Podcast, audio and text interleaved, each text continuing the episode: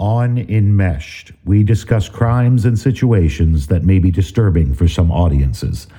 Listener discretion is advised.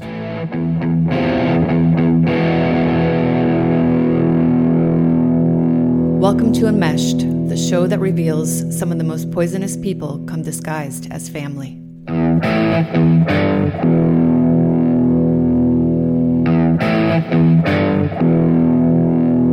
Enmeshed family members are fused together by unhealthy emotions instead of the strong bonds that signal a well functioning family. Boundaries are blurred and unhealthy relationship patterns are formed. Hello, and welcome to Enmeshed, the podcast that explores family relationships and crime. I'm Amanda. And I'm Pam. And we are back after two weeks of being off, which was supposed to be one week we weren't sure we were going to be back after this illness month or more. Yeah, I think I was actually sick for almost a month with different things. And the last thing was the tonsillitis and laryngitis. It's been a weird year. Like on July 4th, I got strep throat. I mean, where does that come from? And then a sinus infection, and then COVID, which honestly was the easiest of all of them. And then this tonsillitis, mystery illness, wicked thing that won't go away. Yeah, it is a mystery. And I still, knock on wood, have not had COVID. I didn't get the flu and I didn't get strep throat. That's right. You have never had COVID. Correct. Even though your daughters have. Right. So glad we just put that out in the universe. After this month of sickness. Anyways, we both have our voices back now and we're good. Yep. So let's get into it. Let's do it. All right. All right. So today, our story is about how violent ideologies can lead to horrifying ends, and that even the love and diligence of devoted parents can't always triumph over evil. This case, like the others we cover, is disturbing and tragic, but it's also an example of how a hate filled culture can swallow an entire family whole. If not for the vicious, disgusting rhetoric of neo Nazis and white supremacists, three people would still be alive and three more would have their freedom. Today, we're discussing the teenage skinheads Bryan and David Freeman, who murdered their parents and brother in February of 1995. So let's dive right in.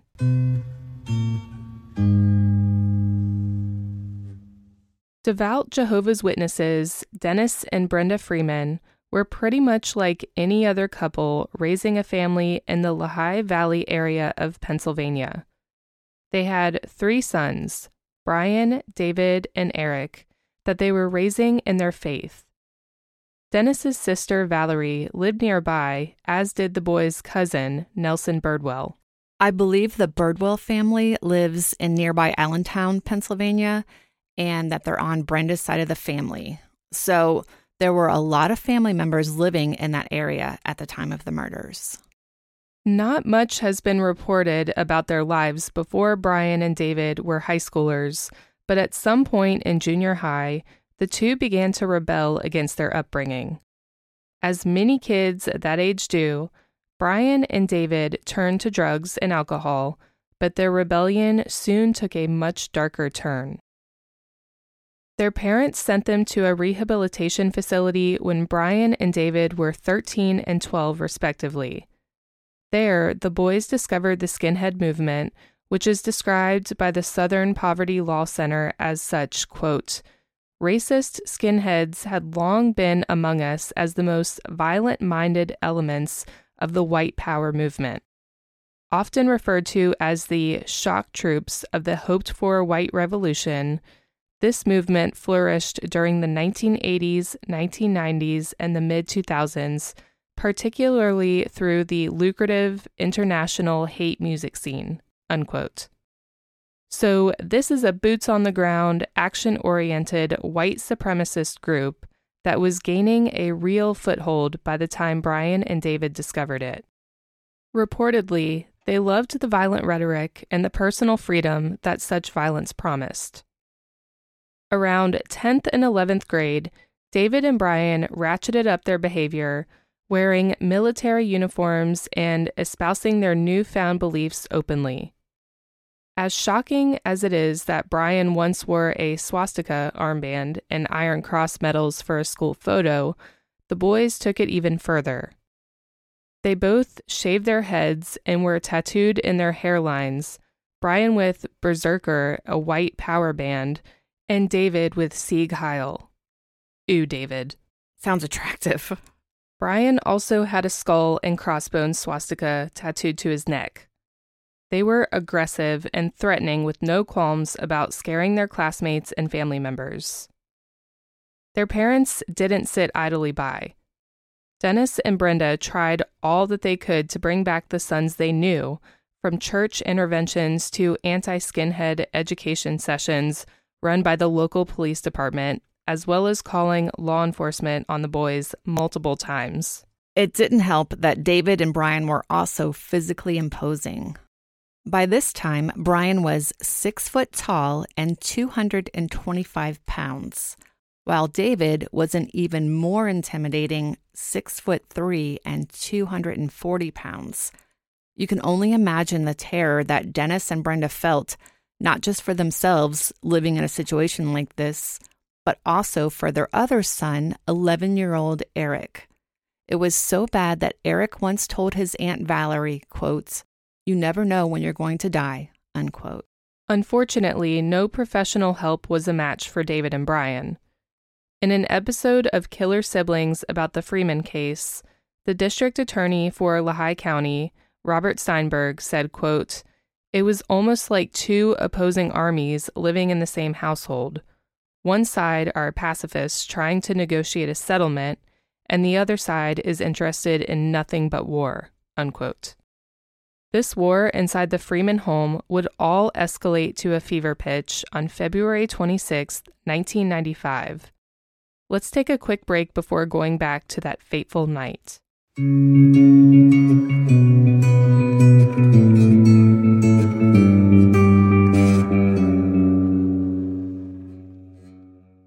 Are you planning an event with audio and visual needs but are not sure where to start? Waves Entertainment can help. Waves Entertainment is your premier full service management company with high quality custom solutions for any size event. Whether you are planning a large festival or concert, a corporate meeting or wedding, Waves Entertainment will power your event to excellence. Our team of industry professionals work closely with your vision to ensure your audience hears every word, sees every detail, and remembers the experience. Our goal is to ensure your event is customized to fit your needs and provide professional grade equipment to amplify your message. From live stage production and talent booking to vendor coordination, event staffing, and more, Waves Entertainment is your one stop shop for the perfect event. Visit our website, wavesentertainment.com, or give us a call at 704 662 2435. That's 704 662 2435. Waves Entertainment, powering your event to excellence.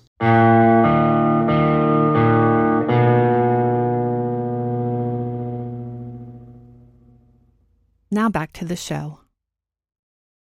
So, what are your thoughts so far on what we've discussed about the Freeman family? Well, I do know a few Jehovah's Witnesses, and they are good, hardworking people. My beliefs may not align with theirs, but I would like to read the definition off of Google, of course. The denomination requires adherence to a strict moral code, which forbids premarital sex, homosexuality, gender transitioning, adultery, smoking, drunkenness and drug abuse, and blood transfusions. Jehovah's Witnesses do not celebrate most holidays or events that honor people who aren't Jesus. So that includes birthdays, Mother's Day, Valentine's Day, Halloween, they also don't celebrate religious holidays such as Christmas and Easter in the belief that these customs have pagan origins.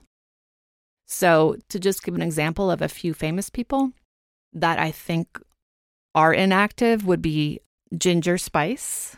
Uh, what's her name? Jerry Hartwell? I think it's Geri Halliwell. Okay, you would know better than me. Got to spice up your life. And the Jackson family, Michael Jackson. And um, I think Prince was active when he passed away, um, an active Jehovah's Witness, which was part of the problem because he could not get a blood transfusion. So that's interesting. Yeah, very interesting. All right, so this brings us to the evening of February 26th, 1995. Tensions are already high in the Freeman household because a few days prior, Bryan was suspended from school for drawing racist pictures in a book. He'd also called the principal an anti Semitic slur and threatened him with violence. 17 year old Bryan, 16 year old David, and their 18 year old cousin Nelson, who is sometimes referred to as Ben, if you decide to look into the case yourself, returned to the Freeman family home after a night at the movies. They came home past their 11 o'clock curfew, but that's not all Brenda was upset about. She also didn't want Nelson, who was a skinhead in his own right, inside the house. Nelson pretended to leave the home and instead circled back, re entering the house and joining the brothers in the basement. Brenda discovered them down there and again told Nelson to leave, but this time, Bryan grabbed his mother and shoved a pair of shorts into her mouth to silence her. He then repeatedly stabbed her to death using a kitchen knife. This horror set the rest of the murders into motion. Dennis was asleep in his room. There, David beat his father to death with an aluminum baseball bat and a metal barbell. Little Eric was last, beaten to death in his own bed with a three foot pickaxe handle. They fled the scene in Brenda's black Pontiac convertible, leaving behind a gruesome crime scene that would be discovered by their Aunt Valerie the next day. According to D.A. Steinberg, this was truly a brutal scene with Dennis and Eric beaten beyond recognition. After so many visits to the house over the last couple years, the police suspected that the missing David and Bryan Freeman were the ones behind these shocking murders. With the boys in the wind, the police relied on the public to help them bring David, Bryan, and Nelson to justice. A trucker in northeastern Ohio called in a tip about three men matching their descriptions at a hotel. By the time police arrived at the hotel, they were gone, but the receptionist there positively identified them as the Freemans and Nelson Birdwell. Police discovered that the boys had made two calls from their room phone during their stay. They ordered pizza, obviously, and they also called a landline in Hope, Michigan. The number belonged to a man named Frank Hess, who was another skinhead. That's right, another skinhead. The Michigan police went to the Hess household to interview Frank, and lo and behold, Brenda's Pontiac was parked out front.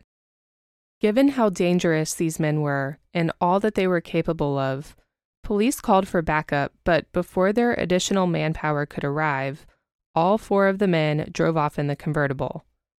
Police then followed them to a remote barn and surrounded them. Surprisingly, law enforcement was able to capture them without much trouble. At the station, the police split them up for questioning. Frank told cops that he had met the boys at a skinhead concert and invited them to hang out with him if they were ever in Michigan. He claimed to have no knowledge of the murders and had only heard from the Freemans on the 27th, the day after. He was released once his story was confirmed. Nelson also denied any culpability claiming that he'd only heard of the murders during the road trip through Ohio up to Frank's house, but police found tiny drops of blood on his clothing. Bryan and David each refused to cooperate with the police until the Pennsylvania prosecutor announced that he planned to try them as adults. And being tried as adults, they were eligible for the death sentence. Instead, the brothers negotiated a deal where they'd confess to the murders if the death sentence was taken off the table. Piecing together their testimony and the evidence, here's what we think happened. The boys were angry that their parents had sold their car a few days prior. It was the only way they were able to get to neo Nazi events and concerts. Because the axe head was removed from the handle and an aluminum grip was missing from the barbell, I believe that the murders were premeditated. They intentionally angered their mother that night to propel into action, taking her down first while their father slept.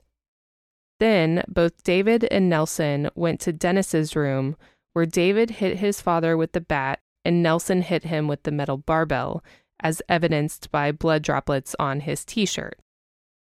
I also think that David told the truth when he told the police that Nelson killed Eric. Though there was a lot of animosity in the house, I think the brothers would have either left Eric alone or taken him with them. The brothers and Nelson had been discussing starting their own neo Nazi group someday, and I could see a version of events where David and Bryan believed they could bring Eric onto their side. Unfortunately, with no physical evidence and no admission of guilt, no one has been held accountable for Eric's death. Oh, man. That's so sad when they're tried for a few deaths, but not the third one. And especially that of their younger brother. I know. Nelson was tried as an adult for all three deaths and found guilty of murdering Dennis. He was sentenced to life with no possibility of parole. David and Bryan were found guilty of murdering their parents and were also sentenced to life in prison with no possibility for parole. A 2016 Supreme Court ruling concerning juveniles being tried as adults has now granted a resentencing for David and Bryan but those results have yet to be seen. We'll keep you updated as we learn more. In 2015, the local news did an interview with Bryan, who said that he knew he'd done a terrible thing and needed to go to prison for it. According to their aunt on their mother's side, that visits both of them frequently, both David and Bryan are extremely remorseful for their actions. David has turned back into the faith of his parents, becoming a Jehovah's Witness again in prison. Not that that changes their sentencing. Yeah, I'm not really sure I believe any of that, anyways. Right. It's kind of hard to go from one side of the spectrum all the way back to the other side of the spectrum like that, but okay. To add further tragedy to the Lehigh Valley area that year, another young man took inspiration from David and Bryan. The day after their capture, 17 year old Jeffrey Howorth used his family shotgun to murder his parents. In a letter left in his bedroom desk, he referenced the Freemans and said it would be cool if he did something like that. Jeffrey was apprehended in Missouri after his car ran out of gas, and he was later found not guilty by reason of insanity. This one two punch of senseless violence rocked Lehigh Valley for decades. We want to make it very clear that Dennis and Brenda did all that they could at the time to help their sons. Today, with all of the warning signs, forced interventions likely would have happened much earlier in a case like theirs. But we can't understate the danger around extremist ideology either. It preys on the most vulnerable among us, turning them into weapons or victims. We've included some resources on our website on how to identify a hate group, resisting hateful culture, and protecting children from recruitment.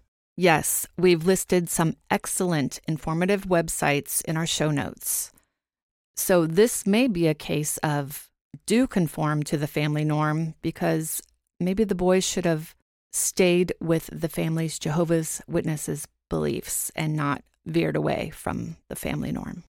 You think so? Yeah. Yeah. Well, the Freeman brothers are not free men today. Good play on words. And that's a wrap. We will be back next Monday for a new episode of Enmeshed, which will be our special Christmas episode. Yay! So get ready, and we'll see you then. We'll see you next Monday.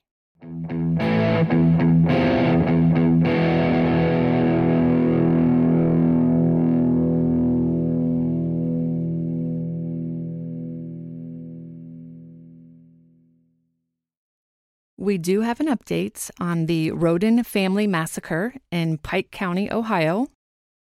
George Wagner IV was found guilty. Um, a date has been set for the sentencing of George Wagner IV, who was found guilty last month of participating in the murder of eight people in April of 2016. George Wagner IV was found guilty on all 22 counts on November 30th, including eight counts of aggravated murder, four counts of aggravated burglary, three counts of tampering with evidence, one count of conspiracy, one count of unlawful possession of dangerous ordnance, and one count of forgery. The jury deliberated less than eight hours. A week prior to the jury heading to deliberations, the judge agreed to remove the death penalty in the case. So, George Wagner IV will be sentenced by Judge Randy Deering on December 19th at 10 a.m. And I would imagine there will be multiple victim impact statements prior to the sentencing. Oh, goodness, that's going to be hard to watch. It is. Um, and then there will be one more trial to go, and that will be Patriarch Billy Wagner. But so far, justice is being served. Love it. Anytime justice is served is a good time. The prosecutors of this 11 week trial were Angela Canepa, Andy Wilson, and Rob Junk, who I think did a great job some say maybe pushed the envelope too far with all of the photos and evidence um, that were a little gruesome, but it did its job. And uh, lastly, Tony Rhoden did speak for the family, and he said, "quote One step closer." Unquote. So now three families have been devastated, and none of them have custody of the child that this all came down to. Just the most sad situation I think I've ever heard of. Right, absolutely. Well, hopefully justice will finish being served soon. Absolutely. And we will keep you updated. All right. Well, thank you for that update, and we will see you all next Monday.